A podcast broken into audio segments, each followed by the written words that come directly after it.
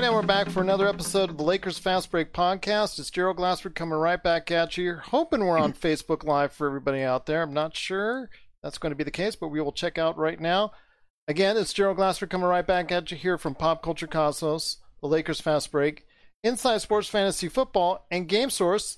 We truly appreciate everyone out there listening to all of our great shows. And if you can, please give us that five star review on Apple Podcasts. I'm trying to do it differently each and every time. I don't know. I'm running out of ways to do it differently. If you can, please follow, subscribe, do whatever you can to go ahead and support us here at the Lakers Fast Break. And also, I do want to mention that on the Pop Culture Cosmos coming up this week, we're going to have, uh, actually comes out tomorrow on Monday, we're going to go ahead and have the director of the number one movie right now on HBO Max. It's going to be Seth Porges from Class Action Park. So you want to check that out on the Pop Culture Cosmos this week as well. we've had a great time today. If you're a Lakers fan, kind of nervous because there was a big comeback in the third quarter, but eh, you know, it was a matter of Lakers being that surfer dude because they were riding the wave today. The wave goes up and the wave goes down. And it certainly did so today for the Los Angeles Lakers, but it was held enough as far as the the wave is concerned for a 117 to 109 victory over the Houston Rockets. And here today, first off, to go ahead and talk about today's game are three great guests indeed. I'll actually go ahead and round them off. First off, you know it's my good friend. He is here every day for NBA playoff coverage. It is Rafael Barlow from NBA Draft Junkies. You got to go ahead and support everything that he does. There's NBA Draft Junkies on YouTube for everybody out there on Facebook Live, plus his two awesome shows Run the Floor podcast, and also as well the NBA Draft Junkies. They're available now everywhere you get your podcasts. It is Rafael Barlow, Laker Tom, is also and also Magic Man, aka Sean Grice from Lakerholics.com. Be part of the conversation today at Lakerholics.com. All right, guys, a good win for the Lakers, but like I said, Rafael, they they held out against the wave. The wave went up the wave went down, but the Lakers rode the wave long enough for the victory today. Playoff Rondo was real. Yeah, boy, I'm I'm waiting for it. I'm waiting for it, my friend. Just like,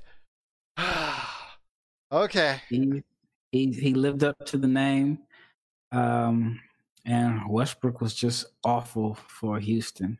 And in my opinion, the Rockets need Westbrook and Harden to combine for 50 to 60 points to have a chance.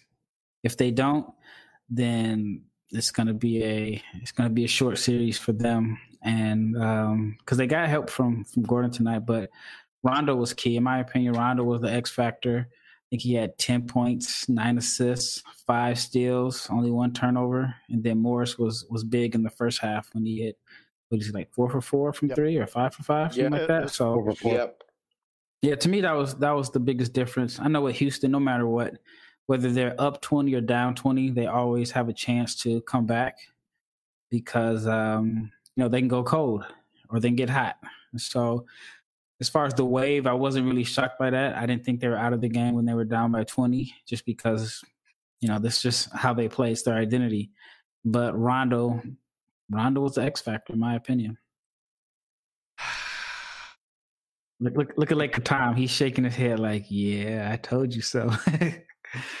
but there are times though when it gets nervous when Rondo is just they they give him the Russell Westbrook parking lot space and he gets baited into taking those shots way before he actually needs to go ahead and make that decision like early on in the shot clock just because they give him space just because they give you space doesn't mean you have to take that shot in fact russell westbrook had a clear wide open three Instead, he should have driven it into the lane instead.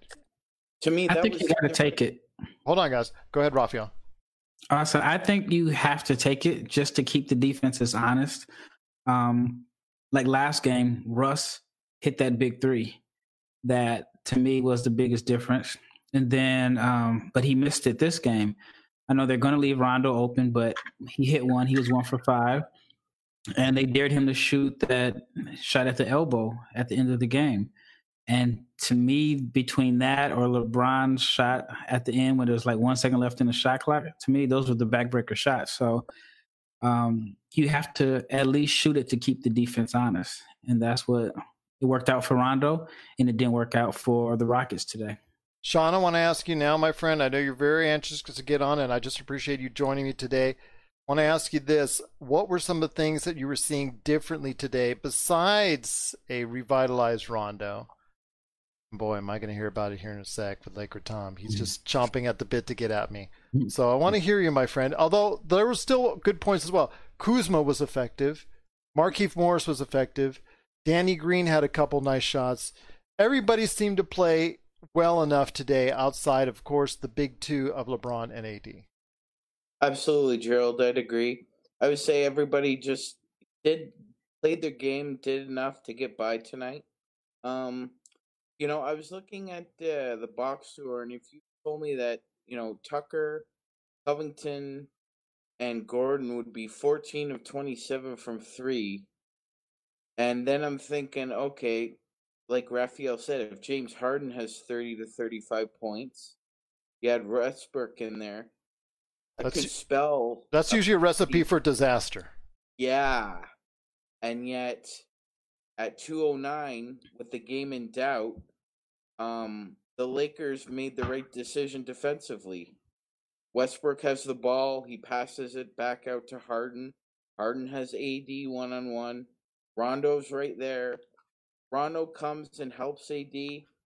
Harden passes it back out to Westbrook, and LeBron has a choice. He can either run out to Westbrook while he's shooting, or he can leave PJ Tucker in the corner open. Now, which decision would you make at that moment with Westbrook not shooting the three very well? Well, obviously, obviously that's the case. But the thing is, if you're uh, Mike D'Antoni, you have to think about seriously if you want to take Russell Westbrook out in those points of time because you're caught between House the rock. was shooting it well too. Yeah, How you could have replaced Westbrook with House in that situation. Absolutely. I mean, there were there were a lot of options that D'Antoni could have gone to, but then again, it's the mindset of what Russell Westbrook because he can either take you in or he can take you out of a ball game. And last but and last but not least, I want to go ahead and introduce again Laker Tom coming in with us, my friend. All right, you can go ahead. Been waiting all season for this. The pretty one much. time, pretty much the one time that he does show up. Let's hope it continues for us. Playoff Rondo. Go ahead, my friend. Well, it's, it's kind yours. of funny. I uh, I've been ranting all day on Lakerholics.com, and primarily my screams have been about Frank Vogel's coaching. Um, the poor decisions he made by starting the starting the fourth quarter with Rondo and a big man as a combination that just takes your offense out and takes your defense out. There were some good signs in this game. The biggest good sign was the two bigs, Dwight Howard and JaVale McGee, played a total of eight minutes. They were minus nine in the eight. Well, Howard didn't even play. No. But uh, McGee was minus nine in his eight minutes of play, including. How did nine. he get hurt? He uh, twisted an ankle. He twisted yeah, an ankle. When? Did he get hurt? Yes. Really, I was but giving when? credit for having some brains. but but when did he get hurt? Was it on the celebration on the LeBron alley oop? he was jumping yeah. up and down. I don't know, but uh, I think I it was a play. You just can't you just can't play those guys in that situation. It was we early in the third quarter, I think. Yeah, it was. Yeah. It well, was. he took him out immediately after three straight threes uh, at the start of the third quarter, and that's where he got his minus nine. He played eight, about seven minutes in the first half, uh, had a minus or had a plus one because the Lakers had a ten to nine lead. But the key to this game and, and is that we dodged 33 point differential in three point shooting from the Rockets. And I mean, before the game, I was just saying that we have to be very careful because you know the Rockets are going to come out and they're going to have one of those games where they just rain threes down on you. And this was the game. And thank God, whether uh, for whatever reason Frank Vogel got smart and stayed with uh, with Anthony Davis at the five and a little bit of Morris at the, five, because that's what saved us. Um, we outscored them 24 points on two point shots. So we made up for a good hunk of that differential that we lost in the three point shots. And hopefully they're not going to shoot that well next time. The defense was inspired most of the night. I give the Rockets a lot of credit, man. Mike D'Antoni, I know he's been belittled by so many Laker fans, primarily because of his one stint with the Lakers, but that team is a well coached team. They play rough, tough defense. They held their own on the boards again. PJ Tucker was just a monster underneath. Harden is Harden is Harden. What else can you say about the guy? That team knows how to move the ball. Um, I give them a lot of credit. The series is not over. I still think we're going to win it in five, but we're going to have to make some adjustments. We had a better job of cutting. We got great three point shooting from Morris coming in. Danny Green, KCP had very bad games, in my opinion. I don't, I can't even hardly remember KCP scoring. Did he? Yeah, he scored five. Points? He got five. He got five. Okay. I know Danny made three threes. One of them was a clutch three, so that was good. And Danny, I thought, played better defense than he usually played. He wasn't beaten by guys getting in there, and our rotations were great. I, I still, I still would, you know, I like that Vogel played some zone. I thought that threw them off every time we did that. I would just like to see more five out. I mean, I watched the Rockets play five out, and you watch how easy it is for them to get into the lane when they do that. Um, and there were several times when Anthony took the ball from outside or LeBron took the ball from outside and was able to get all the way to the rim. Um, we just need a little more innovation on the offensive end, and we need to keep McGee and Howard on the bench. But there's At least no, for the series. It's well, no disrespect, no disrespect to them, but they don't fit in the style of play that we're going to have to face. Well, that's what I told you weeks ago that this was going to happen, especially with Howard in that, you know, as far as it would shortening the rotation to a seven and a half or that type of thing. We saw Dion Waiters for a second, but again, defensive lapses are going to cost him each and every time. Well, he got he got hurt. He got hurt as well. He got hurt. Okay, well then we'll have to take a look at he that. Pulled groin. He pulled his groin, so. Oh, okay, but still, he, you know, the main reason he was out. But still, defensively, but, you know, that's all, we got a win that we needed. LeBron played great. AD played great. Um, the Rockets played great. The Lakers played great. It was a good game. Uh, again, as I was going to say, uh, he, defensively, he's going to be a struggle as far as anytime he's in there. So if he does get back to health, him trying to you know crack a place in the lineup is going to be difficult simply because of the fact he's it's hard for him to you know get those rotations out. But still, forty four percent. Go ahead. Sorry, Gerald. No, go ahead. I, was just going to say, um, I, I think uh, the way Alex Caruso can defend in this series, he's a much better tool to be used than he was last time. He's not being asked to chase Damian Lillard and CJ all over the floor to follow catch catches, shoot guys, or off the dribble. He's being asked to basically glue himself to that corner and don't move. Absolutely, pretty but, uh, much. But also hitting forty-four percent of your threes you talked about how Houston hits 41% threes, but again, they're taking a lot more threes. So it is difficult to go ahead and make that up. They did make it up tonight, but when you're shooting a lot less threes like the Lakers are, it is going to be a problem going forward if you're going to give you up that that uh, you know the rotations still were very slow when it comes to the the way they were defending the Rockets. Those corner threes, as Raphael would probably allude to, are you know are driving Laker Tom nuts. PJ Tucker was still hitting threes. I want to ask you this, Raphael. When it comes to defending in threes, I would say give up more of the wing threes instead of the corner threes because they seem to be overplaying, going for the wing three. Then the wing the player on the wing passes it into the corner, and that's how they're getting a lot of threes. I'd say, you know what? Go ahead and, and make those threes from the wing. I'll dare you to shoot those threes because you're going to probably hit it a lower percentage than you will from the corner. Well, I think Eric Gordon would be the one shooting the wing threes. And he's the better three point shooter, well, at least reputation wise, and more dangerous shooter than the guys that are going to be in the corner. So it's it's kind of like pick your poison. I, I, would still I would still go with uh, you know letting Gordon shoot the threes.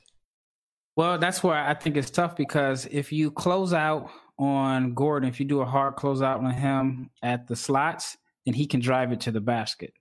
Well, if you give a hard close out on Tucker, then other than that one play at the end of last game, which is the rare time I've seen him make a shot inside the three point line where he caught it and, it made like a little little soft touch floater. I think that's more rare than normal. So, like I said, it's kind of pick your poison because Gordon can attack closeouts. Oh, absolutely. other and, guys can't. And he's and he's very solid in doing that. But you know, like you said, pick your poison. I'm just going to choose the poison as far as a wing is concerned because statistically, to me, I think that's a little bit more difficult a shot. They also like the top of the keys. I would like to say, you know what, guard the top of the key, guard on as far as the corner threes. I would let him have the wings and see what happens from there. This is Raphael from NBADraftJunkies.com, and you are listening to the Lakers Fast Break. Check out what's been going on with the Pop Culture Cosmos Show and the PCC Multiverse. That is by far my favorite because it's also character driven and the stakes are high and there's much more of a mystery and intrigue to it. A game like Wolfenstein, which people are saying are one of the most socially important video games of the past 10 years. Catch our shows on radio worldwide seven days a week or at any time on Podbean, Spotify, Apple Podcasts, or on over 30 more podcast outlets. The Lakers played some a lot of junk defenses, especially in the first half. I saw noticed Frank Vogel tried to shake up a little bit. Laker Tom, were you liking what you saw at least initially on that excellent first quarter played that they were throwing a lot of junk defenses at the Houston Rockets? Yeah, I really did like that. I I think it you know, you have to you can't do the same thing over and over because these guys are so damn good at their game that they make adjustments and they move the ball.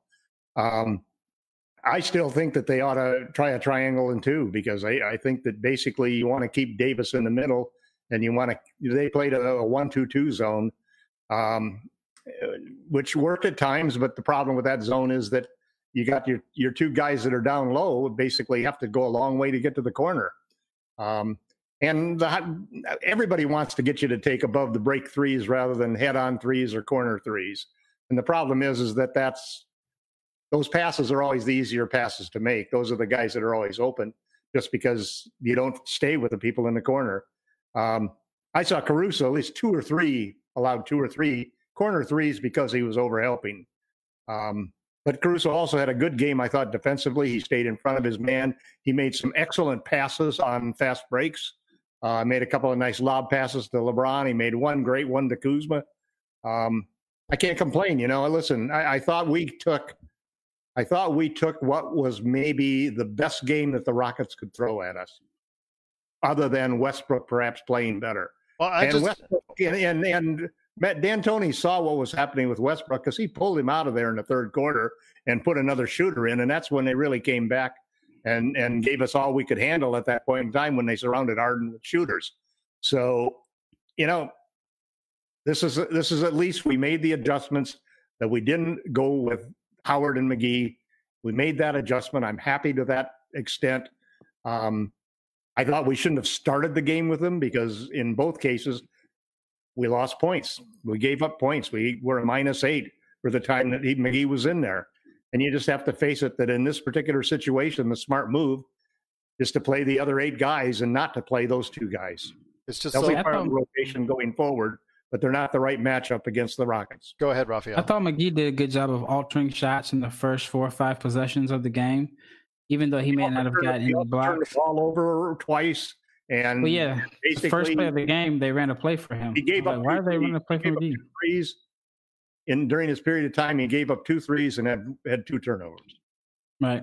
But he also, again, uh, like Raphael was saying, altered the ball a couple times, blocked shots, uh, did provide some decent Like- defense. Go ahead, Magic Man. Yeah, no, I was just gonna say, Gerald, uh, the pace. I I agree with every what everybody's saying. I also think that the pace of the game, even though the Rockets did score 109, it didn't it didn't feel like an up and down game. Even though they were they were making you know over 40 percent of their threes, it felt like to me what LeBron said in the first game was true. Yeah, we got a feel for their speed. Like he wasn't gonna let everybody know what he was looking at. But this is what I was kind of referring to when I said, um, you know, LeBron James teams lose 40% of their game ones, whether Good he's been in Cleveland, whether he's been in Miami, or and now with the Lakers twice. And I think he just looks at game ones as more of an adjustment. What matchups can I exploit? What matchups are going to give us problems? What schemes can we use here? There, like the guy's just a Rolodex. He's pretty much a, a, a Rolodex of composition. and I, I think the next game is going to be very different than the two we saw already. Well, I'll tell you what he Well, did. Uh, he did play well today. Efficient ten to seventeen shooting, twenty eight points. Anthony Davis chipped in thirty four. Just a well rounded performance from everybody else. From Mark uh, Markieff Morris again, getting those four three pointers in the first half. Kyle Kuzma six for seven. Uh, Rajon Rondo again, as Laker Tom would love to so point out at me. He did get chip in, like I said, with an all around game, and Raphael said he was the X factor. I was He was amused though. Rondo for sure. I was Yep. amused though when I saw that graphic to start the game with JaVale in there, and, and I, you know, we told you Frank Vogel's not going to make a change this early in the series. I'll be interesting to see if he makes a change the next game because he should. He almost lost this game. No, I, He I don't- I'm not disagreeing with could have you. Lost this game by by not by not making that adjustment. I'm not disagreeing with you. I'm just Frank Vogel and went to the Mike Budenholzer School of Coaching. He's not going to make changes unless absolutely necessary. Yeah, And- Mike. Yeah, look what look where that got Mike. Yeah. Well, Well, Raphael, I want to ask you this, my friend. Still, if you're the Rockets, 40% shooting, uh, everybody seemed to play well outside of, of Russell Westbrook.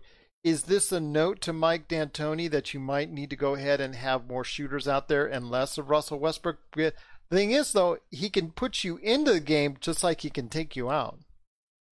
No, I mean you knew what you were getting out of Russ when you traded for him.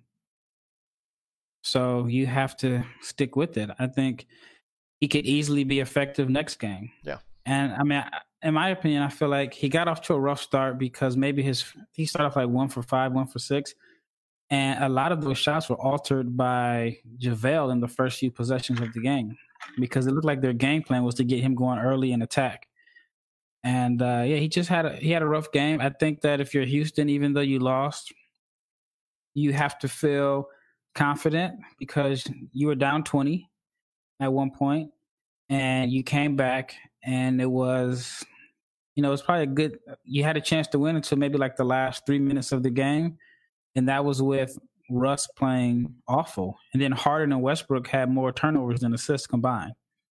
So I think on one hand you you can't feel we have to feel confident. You're tied at one one, and the one game you did lose was because your second best player was awful, and um, and then Rondo and Kuzma had good games. I mean, they're efficient from the floor, so I don't think that they should be too concerned as far as adjustments. I don't even know if they need to really make any adjustments other than maybe get Russ the ball in the middle when they're attacking Harden and allow him to play three on two, which he should have two guys in the corner, and then it it would have forced the defense to decide Russ layups or corner threes.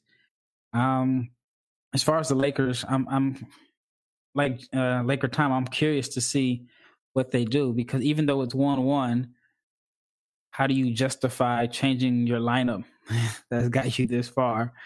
If you're down 0-2, then you have an excuse like we need to make this change. But one one, I think they need to stick with with the lineup because they won the game. Even though McGee's uh, minutes in the second half weren't good, I thought in the first half he was he, he did make somewhat of an impact. But like I said earlier, it was weird that the first play of the game was like an action play for JaVale McGee in the middle of the floor. I thought that was very strange. Well, they got off to a real sluggish start in the first minute or two, uh, and I, I know that was just like uh, accentuating and uh, perpetuating Laker Tom's fears as far as the Lakers getting off to good bad starts. So they did turn around real quickly, and they ended up with a great first quarter. They were not able to carry the momentum all the way. If you're the Lakers, Laker Tom, I want to ask you this: You cannot continue to count on 44% shooting from the behind the arc. Uh, you know, even if you're not shooting anywhere near as much as the Houston Rockets. What are you going to Well, do? actually, we actually shot 61% from beyond the arc. well, it's 44. 18. Uh, I've got 44. Uh, 12 of 27 from behind the arc. yeah, twelve and twenty-seven. 12 of 27? Okay. Yes, uh, 44. I, Deja- I think I got that stat earlier when I was trying to put things together. Okay, well, Um, well, 61. If they shot 61%, that, that would be really something. But yeah, it was 44 is Well, darn good. First that was off, Marcus, Marcus Morris 41%, 41% is is exceptional for the Rockets. As Raphael said many times, their game is not to shoot, not to rain threes on you with efficiency, but to rain them on you with volume. Um, and I think one of the big things that that was really a turnaround in the game was that we out we scored outscored them in fast break points, twenty to six, and we outscored them in um, points in the paint, fifty four to twenty six. So that's how you have to offset 33 points deficit in three point shooting. You really have got to get a, you know, we got 12 more two point shot, two made 12 more two point shots. Um, we were much more efficient from the twos. We were much more uh, efficient in the paint, and and we basically pushed the ball all the time. Um, and that's that's the best way that we can beat their defense. We let them get set up. It's a really hard situation because they're going to pack it in, and and then you're really going to have to shoot like you're going to have to shoot lights out in order to get a lot of points in the half court. Go ahead, Magic Man. Yeah, no, I was just gonna say, Gerald. Yeah, I mean, fast break points they only had six, so the threes they're getting are really more off half court sets, you know, broken scramble plays. They're not really like like your Tom and and Raphael said. They they shoot threes by volume. So if they're out in transition and they're bombing those, uh you know that could be a different pace of style that we don't want to play. Remember last time Tom said that you know, they can play several different styles. You want to play up and down, they can trap you. You want to play a half court game and try and suck into the lane, they'll, they'll, they can trap you there. There's several different ways to skin a cat, right? And they usually find a way. I'll tell you what, though. I- Go I- ahead, Raphael. I want to ask something about the transition. The Lakers, I don't know if they missed in transition. I mean, I know LeBron had a couple dunks. If you remember, there was one play that the Rockets had a steal there in transition. And, you know, Harden moves at his own pace. He's never going too fast in transition. He had Gordon trailing for an above the break three, but he threw a lob to Westbrook to try to get him going. And Yeah. they missed that one. Then there was another play in the second half, early in the second half, when they were making their run. They had a fast break opportunity and they weren't able to convert. While the Lakers converted their fast breaks, but they were also like back-breaking fast breaks. You know, Yeah. the the uh, I know the one lob to I think it was it two Caruso to LeBron lobs, Yeah. two of them. and then another play that I thought was big was Houston was down maybe nine, and then they scored a basket, and then the Lakers ended up turning a getting a fast break off a made off a made shot. It was somebody passed the ball ahead to Caruso, and then He threw then a bounce pass to, to Yeah. Kuzma. It- Kuzma, Right. yeah. Yeah, Raphael, uh, Pop, Pop always calls those kind of games and plays like broke back plays. You know, miss on one end, and then on the other end, you just just have to tip your cap and say, you know what, you're the better team tonight. It, it just was Yeah. a better flow, I think, for the Lakers this, uh, this evening. I think they understood and had a better idea how to go ahead and attack, uh, both from the offensive and def- defensive side of the ball. They just had a better plan. I do want to give credit to the coaching staff for making some adjustments, as Laker Tom Sure. would like to say. Yeah. I know it's not everything that Laker Tom wants. Uh, I know he would love to just. guys, you know, I don't, I don't really care who he plays. I don't care who really starts. I just don't want to see a big start, and I just don't want to see a big in the game. Because most of the time it's in the bubble. Talking, talking about Howard and and McGee because they they're a liability on offense, they're a liability on defense, and they also make it impossible for Rondo to play. Um, I haven't said anything about Rondo because I actually included in one of the articles I wrote that I didn't think Rondo should play either. Um, yeah. you know so uh hey you know nobody's perfect but uh, the thing is rondo if i could see that rondo might start in lieu of mcgee that's a trade that's a trade-off i think that you might see frank vogel buy off on i don't think think he's he going to says- start Kuzma. Um, but it's an interesting it's an interesting situation because it turns LeBron into more of a scoring weapon, you know. So- and so- uh, Well, and and LeBron. Go ahead, Raphael. I think Raphael. Hold on, Sean. Sean. I think Raphael wanted to go ahead. I was asking like a Tom, do you think uh, Vogel says, you know what, JaVale? I know your ankle's bothering you. we're not gonna risk it. So we're we're gonna put you on a minutes restriction this game. Rajon, you're starting.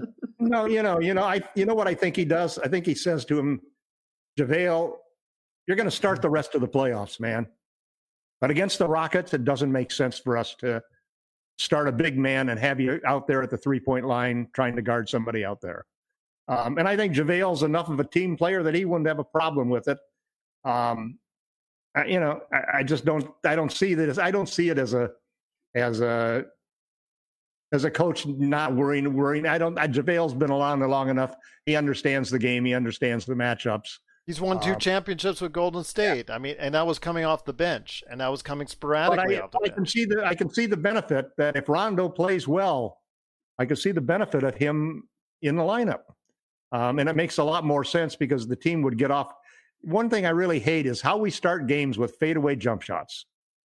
You know,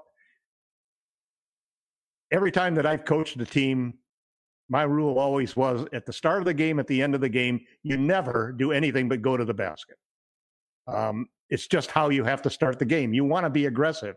You want to start aggressive. You want to finish aggressive, and you just can't settle at the at an early time of the game with jump shots. I don't care if you're if you're Anthony Davis and you can hit all of those twos and those fadeaways. Um, and man, I wish Anthony could stay off of the floor. He's on the floor. He and JaVale just mop up the floor the entire game. Um, but I just like to see us start by attacking the basket and running plays to get attack the basket, to get fouls, to get things off a right start because we haven't been doing that. We didn't do that at the start of this game, and we didn't do it at the start of the third quarter, and it could have cost us because this was one of those games where the Rockets were hitting those threes. And believe me, they weren't contested threes they were hitting. They were wide open threes because we chose that. That was the poison that we chose. We chose to double Harden to take the ball out of his hands and to let Gordon and Tucker beat us. Go ahead, And Man. did. Go ahead, Sean. Yeah, no, I was I was just gonna say, um, you, you know, this whole PJ Tucker and and AD, it it's really interesting to me. Um, having spent some time, uh, pretty much my whole life almost in Toronto, I remember when the Raptors got PJ Tucker, and I remember Raptors fans being told that PJ Tucker is the LeBron stopper. Watch out for PJ Tucker. Yes, and when LeBron rolled in with Cleveland, they just mopped the floor with them. I mean, there there's that funny meme out there about PJ and uh, I think it's Kyle Lowry talking about who's going to guard LeBron, and Kyle basically says, "Yeah, you know what, PJ, you can guard him." Yes, yes, indeed. So, uh, Well, they but call it LeBronto, so he didn't have a shot. but I, I, I have will a question for you guys, real Okay. fast. go ahead, Raphael. Go How ahead. do you think Dwight reacts to a DNP CD? Not as good as JaVale. I agree with that. Not as good as JaVale either. Yeah.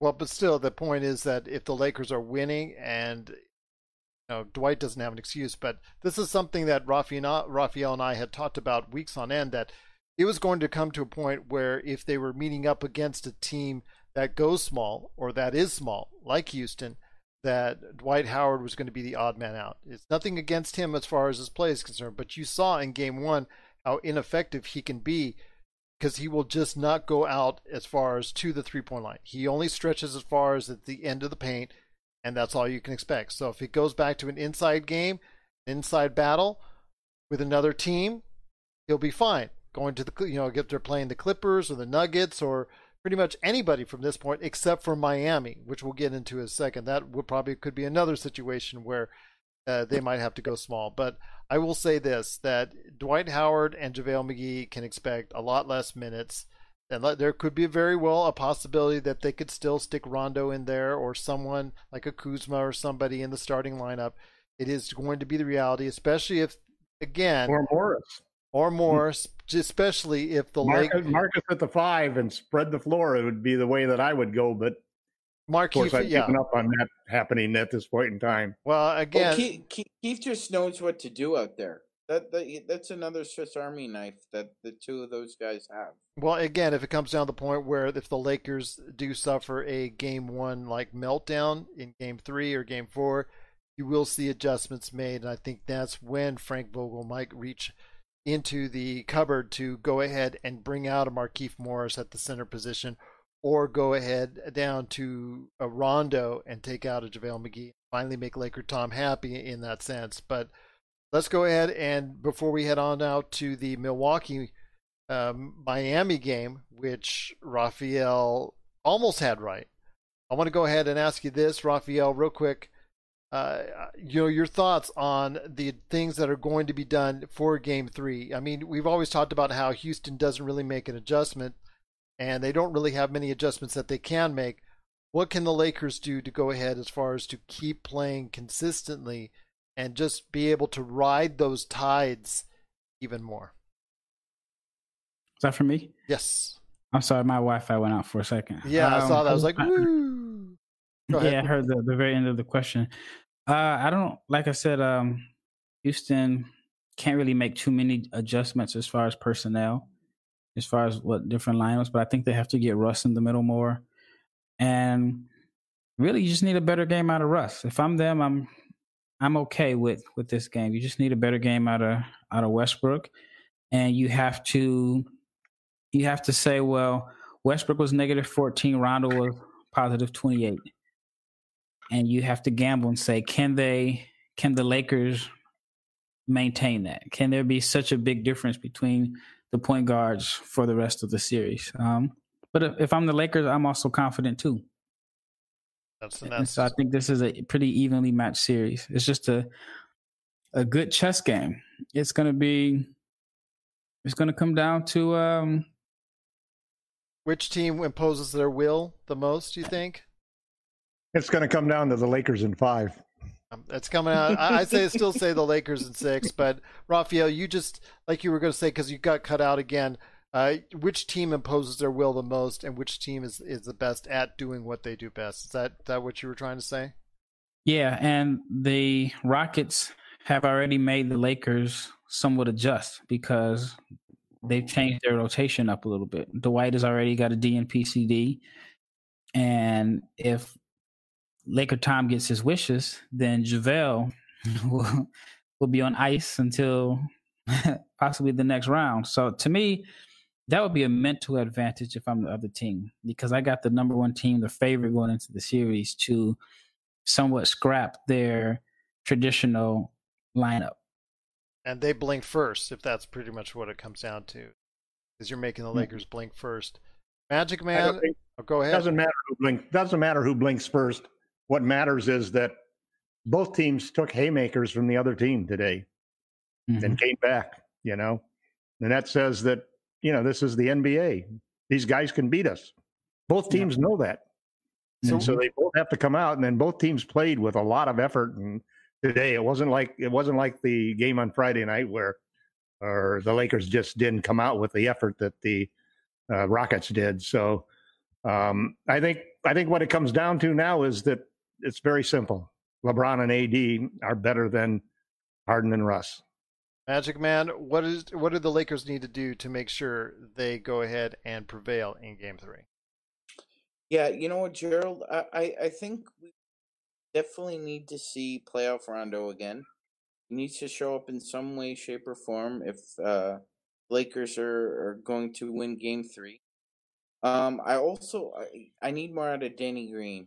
Um, I, I watched him play a lot last year, obviously with the Raps in the playoffs. Um, while he didn't in some games he'd have zeros as far in the points category, he would still be visible he'd still make an, a defensive play here and there. There'd still be some focus.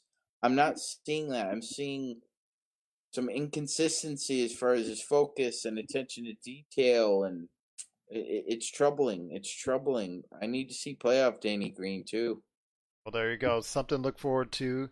Something to have Laker fans take an eye on and keep an eye on coming up in Game Three at heads up on Tuesday. So we'll we'll look forward to it. It's nice because we're still getting that day after day after day of playoff basketball.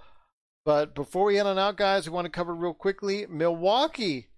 Not listening to Rafael Barlow and not going down without a little bit of a fight. They uh, pulled it out today in overtime, 118 to 115 over the Miami Heat. Uh, again, just an amazing game by Khris Middleton. Really showed up to play today. Uh, Magic Man, I'll start off with you first. Giannis Antetokounmpo re-injures the ankle. My gosh, and I was talking about Raphael before we came on and talked about how efficient he was during that period of time. 11 minutes, 19 points in that 11 minutes. Truly amazing, but he is now very much a question mark for game five, if I'm, if I'm not mistaken. Absolutely, Gerald. Um, I'd be very surprised if he did play. Uh, I expected Milwaukee to win this game just out of pride. The fourth game is the toughest to win. Nobody wants to lose that fourth game. Any team with pride will fight till the end. And that's what Milwaukee did, even without Giannis. Um, I don't expect the same effort in game five, honestly. And without Giannis in the lineup, um, you just it's basically Spo picking the bones on film because outside of Giannis, who do you really have to fear on Milwaukee as far as a shot creator goes? I mean, Middleton can get his own shot, but can you ask Khris to create for himself and for others for, you know, 40 to 44 minutes in a game? I think that's a tall ask. I love Khris. I love his game. I just don't think he's that kind of player. Laker Tom, I wanted to ask you this. Something I wasn't familiar with seeing when it comes to a Budenholzer led team are players playing in the 40 minute range. In fact, Khris Middleton played 48. That was kind of surprising. Should he do it more? I don't think he has a choice. I mean, Middleton's going to be, you have to, I'll have to rely on Middleton. Middleton's going to have to have another 40 point game uh, if they have any chance of, of, of sticking in and winning a second game. Um, and I think, I think, you know, Riley and, and, and Spoelstra and the, the Heat, uh, they know they missed an opportunity. Um, I love the shots that Herro took and make at the end of that game. Um, they're going to finish him off in five. There you go, Raphael. Not quite the they're done. Saving yeah, off I, at least another couple days before they need to go I, ahead and pack. I thought I thought it was over. I was talking to a friend of mine, and he he plays professionally overseas, so I kind of always respect his opinion to see what he sees as a, a current player. And when Giannis went out, he says the ball is going to move a lot more for Milwaukee. I think they're going to win this game because you're actually going to see everybody touch the ball and get a chance to to play. And he was right. And they fought back and it even makes the situation even more weird now because um I think most people thought the series was over even with him playing. And then when him going down, everyone I mean, I remember seeing some people tweet like, "Yeah, it's time for me to take a nap before the Lakers game." And then they they won. And so the situation becomes really really weird if they happen to look better next game or if they win then you know social media and everybody's going to it's, it's going to be a lot of criticism so Giannis may be healthy by then so yeah if if it's 3-2 do you honestly give them a like a fair chance to be like the first man on the moon here? I'm a Yankee no. I know it can happen. uh, yeah, can. Well, he, here's the thing. In the modern era, we know no teams come back from 03, but does anybody know how many teams have forced a game seven being down 03? Only one I know for sure, and me and Gerald talked about it last week, was uh Blazers versus Mavericks. Yeah, I want oh to say yeah, 03, and that was because somebody got hurt, and then the Port- Portland didn't know what they had in Zach Randolph, and he no, came in. He no was idea. a monster for the Mavs. And I, like I was telling Gerald, I was living at home in Nebraska at the time, and you know, been a Blazers fan, and Game Seven, and then we had like a tornado watch, and I oh, totally man. missed like the last.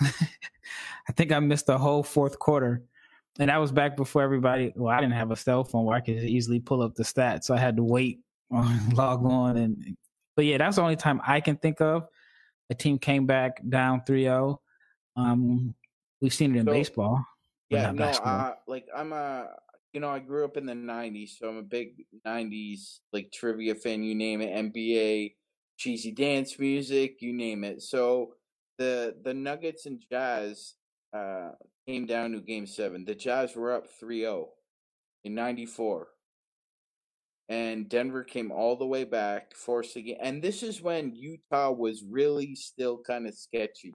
Like they lost a couple times to Run TMC in the playoffs. They couldn't really get past the Lakers. Were questioning whether you know you should keep Malone and Stockton, and then they happened to win that game seven, and you know they went on to, to a couple finals, but that was really sketchy for for Utah fans. We'll be back with more of the Lakers Fast Break podcast. Hey, Lakers fans! Looking for the best place to go for up to date news, information, original videos, articles, podcasts, opinion pieces, and discussions about the Los Angeles Lakers? Well, look no further than Lakerholics.com. With a legion of followers always there talking about everything Lakers and the NBA, there's no better place to go to share your fandom as the team heads toward another championship run. So stop by and be part of the conversation today at Lakerholics.com. This is the bubble, though. You know, if anything, anything if anything happen. crazy can happen, we're we've got the perfect environment for it. So, No Yeah, home I- court, you know, uh, neutral court, no fans. so you guys, you, you notice that I haven't missed the fans, to be honest. in in the NBA bubble. Yeah, well, I know, mean, I, these really, just as I exciting as. I can remember. I know Adam Silver's missing the fans, especially from the pocket. Yeah, well, I'm sure. Yeah, I'm sure the coffers of the NBA teams are missing the fans. Every playoff game is, you know, worth got to be worth. I, I mean, I don't have any idea, but I know there are numbers for each game what it's what it's worth to a franchise. Well, I've a heard, lot, of, a lot of I've heard it discussed when they talk about how a series gets extended to seven games and how much how much valuable that is to the home team. You know, because they're going to get two of those last three games. Yeah, I think it was 10 to 12 million per game. And sometimes it's the difference between a team going from the red to the positive. But did you see the speaking of the fans, did you see the um how they talked about how if there were fans at the game, how Lowry would not have been able to get that pass into um OG for the shot Yeah.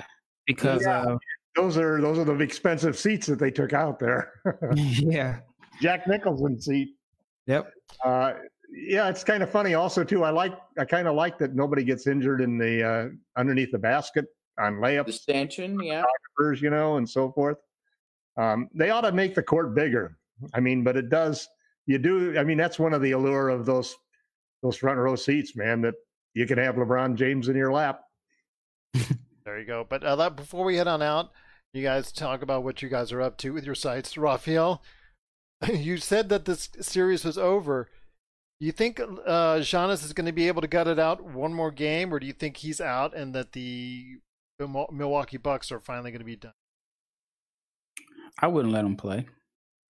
No way. I mean, it's the same ankle that he injured the last game, right?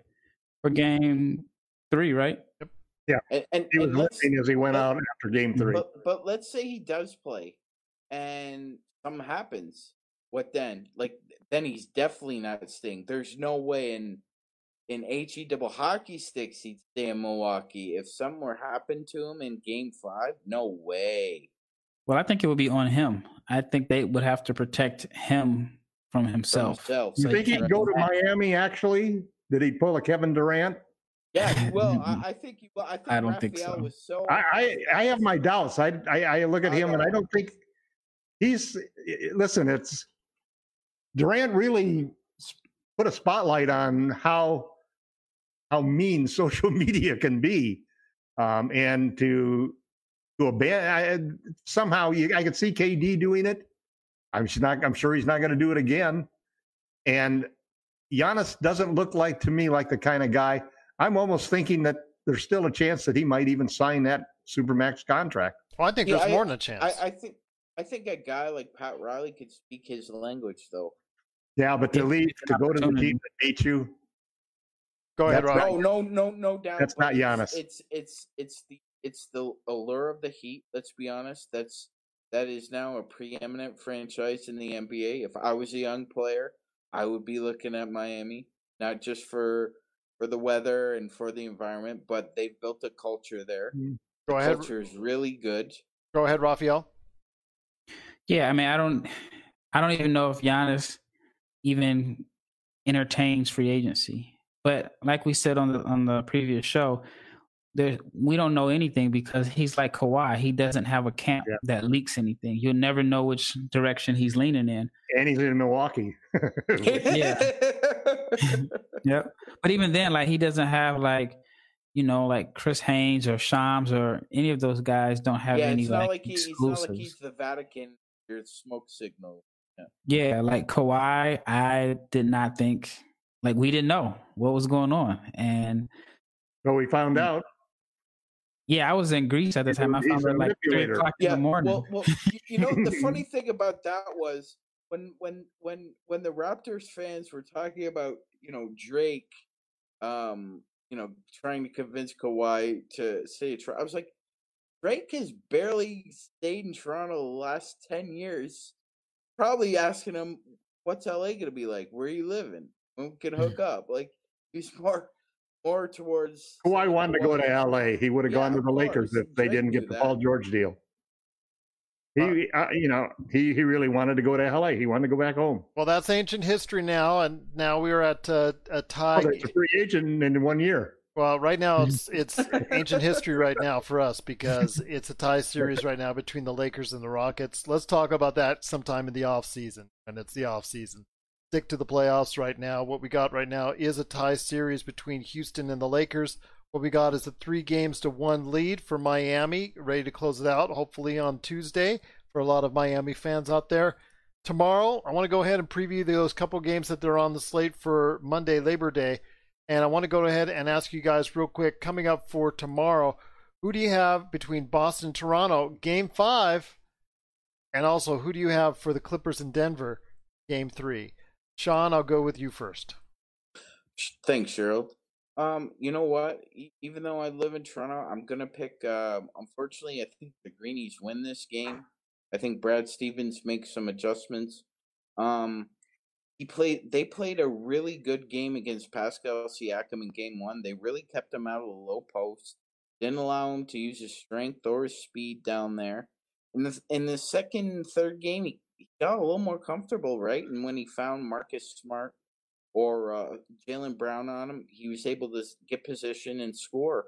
I think it's going to be really difficult for him to manage that in Game Five. So unfortunately, I got to pick the Greenies, but I still like the Raps in seven. Tom, any thoughts on the? Uh, well, actually, go ahead, Sean, on your your pick for uh, Denver and Clippers game three. I think the the Clippers come back and win this one handily. So Clippers up two one. Laker Tom, your thoughts on both games? Um,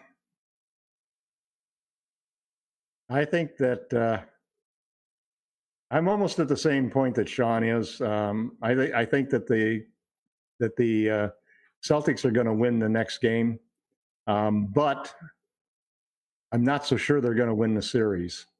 Um, I think that they, I think that that last minute shot could have changed the outcome of that series.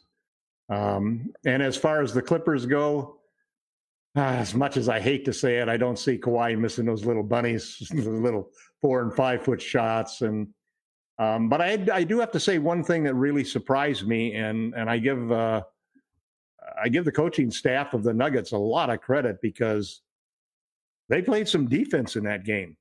They really played great, scrambling, tough defense, and blocked a lot of shots and and uh, really made it hard for anybody who got underneath. Um, and uh, they've got a great point guard, man. That kid can play.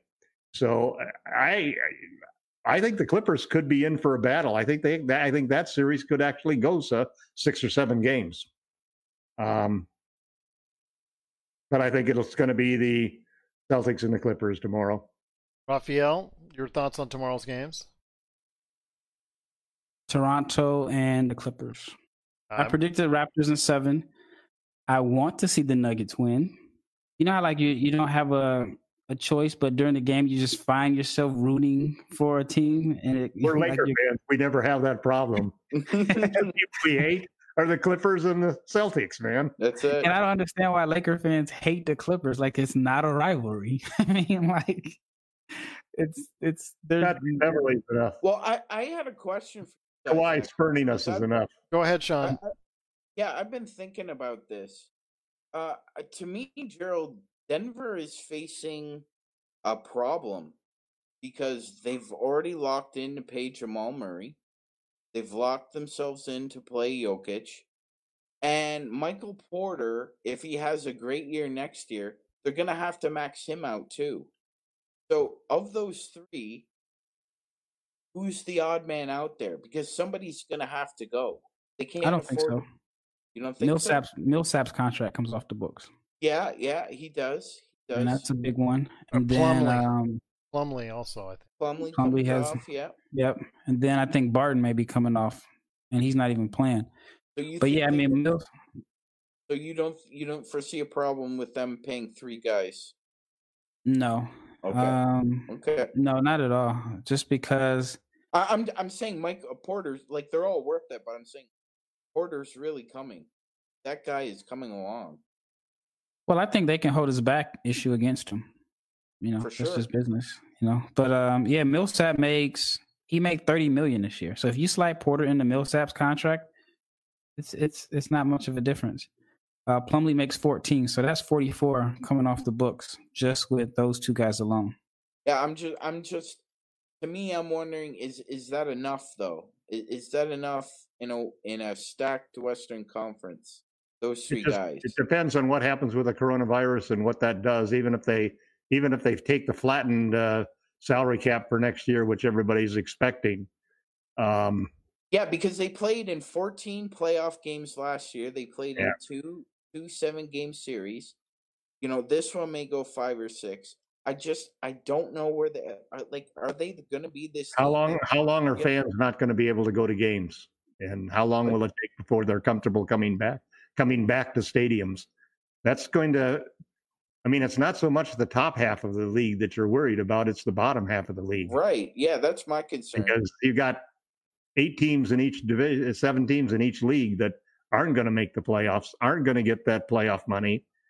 Uh, and that's a perfect time for any of those teams to start building for the future, you know, playing for the lottery and, uh, and dealing out any contracts they can to anybody else in the top half who's willing to who's willing to take advantage of coronavirus. I think there's a great opportunities for the Lakers in this situation because of their huge local TV contract. It's the TV local TV contracts are now the big differentiator. hmm Well, we'll wait and But I see. they were so young though. Seven teams aren't going to get the salary, the salary sharing that they were getting before. Absolutely. Well, I'll tell you what, there's going to be a lot more to talk about again when it comes to later on down the line. We talk about all the different salary caps because we don't even know what what the salary cap is going to be set at. So we're going to have to wait and see, not only for this free agency uh, period, but going forward for next year and beyond, at least in the short term, until we actually get back to it some sense of a normalcy and people every you know start going ahead and filling up arenas, which could be quite some time indeed.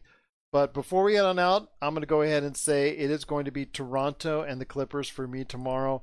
I think that Toronto has all the momentum behind them, and that's something to. I th- think what it comes down to is going to be Brad Stevens making the bad call on defense uh, for for the set that was there, and I think playing a zone on that last play is going to end up costing the Boston Celtics in the series. And I'll tell you what, right now the Clippers just can't beat them right now as far as in a seven game series when it comes to Denver, what they have. Uh, I'm hoping I'm wrong, but uh, you know the Clippers right now. I'm rooting for you to be wrong. I'm rooting for me to be wrong as well, but right, right now you got to go with your head and say the Clippers. Uh, and you even mentioned it, Tom. Uh, you know how do you expect Kawhi to have such a bad game once again? It's just it's not going to be. He can't going to. He's not going to be doing it two games in a row. He's Those just shots are just too easy, man. Yeah. I mean, Can't do it. Can't do it. But before we head on out, my friends, uh, I want to go ahead for you guys to plug what you're doing. So, Sean, what are you up to at LakerHolics.com? Hey Gerald, we got a, a really great uh, game three preview coming up. Um, look just looking at small little adjustments we can make on the defensive end. Uh, I really feel that, like Tom said, if we don't uh, we don't overplay our hand there in the corners, we stay glued. Uh, I think could pull out a victory in Game Three without having angina in between. Laker Tom, what do you got cooking up? I know you say you always got like two, three articles on the burner somewhere. So what do you got planned for well, us just, here? At just as a teaser for you, Gerald, specifically, the the two stories that I'm working on on the side are why we shouldn't pursue Giannis and why we should pursue CP3. All right, Laker Tom, I know you said those two, but I'm mm. sure you've got also a playoff Rondo article somewhere in there as well. But you can find all the work that actually actually be the topic tomorrow. Yeah, I bet it will be. You can actually find the great work of Laker Tom and also as well Sean Grice, aka Magic Man, today at Lakerholics.com. You see it right there on Facebook Live.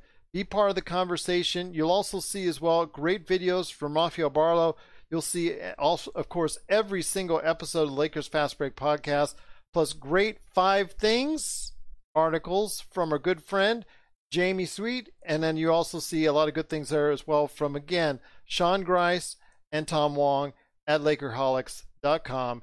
Go ahead and be part of the conversation where you can interact with them and be part of the conversation today at Lakerholics.com. But before we head on out, Rafael, you have the floor, my friend. What are you up to each and every day at your awesome experience known as NBA Draft Junkies? Same every day. Every day is the same. Just uh, updating content, and uh, I'm putting together a Grant Riller piece. And uh, I, I, did a couple interviews today. I did one with uh, a prospect named Henri Drell, who's a projected second round pick, and um, I'll probably pull it up tomorrow, but we just kind of talked about the weird predicament that he's in as a player who's in the 2020 NBA draft, but he's actually playing right now for his team in Europe. And there's a chance that if he's drafted, the team may want him to come over right away, which means he's going to have to leave his team in the middle of the season. So um, it was interesting to, to have that conversation. So that should be up soon. And then um, I had a, a, guest who I invited to come on the podcast to talk about his uh, big board. And so we did that interview yesterday, and that should be up on the site also. I can't wait to see that one because you said some interesting things about it that going to make a lot of people talk. There's going to be a lot of comments on that one. I can't wait for it, my friend. Uh, for us here at the Pop Culture Cosmos, wanted to go ahead and make sure everybody knows that this week on Monday's show, dropping on all podcast formats everywhere, not only do we cover the latest news and trends in pop culture, and there is a ton of news I had to catch up with my good friend Josh Peterson on, but also as well, again, I will be having an interview on Monday's show with the director of the number one movie, one of the directors, anyways, the number one movie that's now currently on HBO Max. It's called Class Action Park. It is an awesome awesome movie. It's a great documentary. If you get a chance, check it out. It's based off of the 1980s New Jersey based action park. One of well, actually it's considered in the history, in the annals of history, as the most dangerous amusement park ever created. So if you want to go ahead and check that out right now on HBO Max, or check out why you should go ahead and check it out, you're going to go ahead and listen to my show, The Pop Culture Cosmos, available everywhere you get your podcasts and on radio stations worldwide. And again, each and every day here for France at the Lakers Fast Break, Rafael and I cover the world of the NBA playoffs each and every get each and every day. So we'll be back tomorrow night. You can always get a hold of Rafael at Barlow500, and I do suggest you follow his Twitter because it's always very interesting and always very insightful, or at NBA Draft Junkies. Laker Tom, he's just as interesting for altogether different reasons but just as interesting. And plus, you can also get a heads up on all the articles that he's doing at Laker Tom.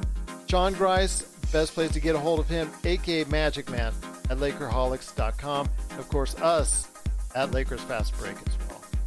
Well, my friends, it's been great talking to you. You know what? It just it's just an awesome time. Lakers win again. Lakers win. Lakers win. 117 to 109. Well, let's see what they can do to keep that momentum going into Game 3 on Tuesday. But Rafael and I will be back on Monday to talk more NBA playoffs right here at the Lakers Fast Break